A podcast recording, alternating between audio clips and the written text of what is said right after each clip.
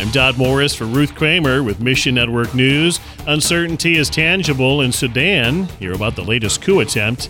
And gospel workers in a critical region receive transformative training. Find your place in these stories and more right now on Mission Network News.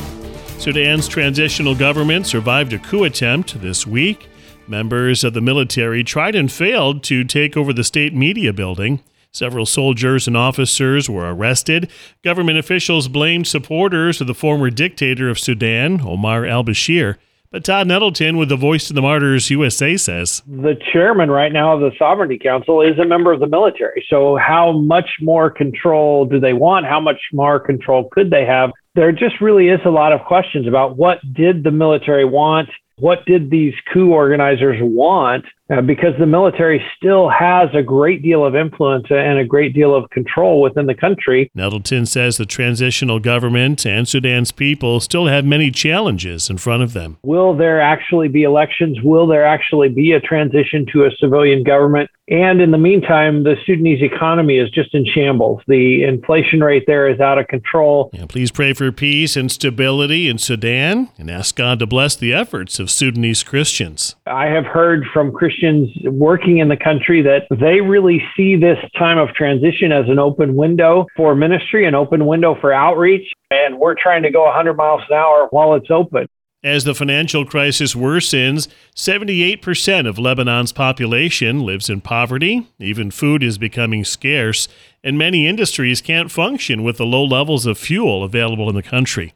Joe Willey with SAT-7 USA says the SAT-7 Lebanon office has a generator, but has to conserve fuel. Many from the staff work from home to keep programs like SAT-7 KIDS, SAT-7 ARABIC, and SAT-7 ACADEMY on the air. There have been special programs with prayer times and testimonies that have focused on the Lebanon crisis. And SAT-7 continues to offer personal follow-up with those who contact our audience relations team. So that is a unique way that SAT-7 can help and reach out to people who really are in need of hope. Many people in Lebanon have reached out, saying they found hope in Jesus through SAT-7 programming. Willie asked listeners to pray that God will work in amazing ways. Not just in Beirut, not just for the SAT-7 studio, but for the nation, for people that are within its borders. We are praying that there would be hope and peace for those who are struggling through job losses or loss of just daily needs and facing, I think I could truly characterize as a very dark discouragement. And if you've ever seen a late-night infomercial, you may know the power of a before and after testimony. Usually the before story describes struggle or dismay, while after highlights positive results from a product or service.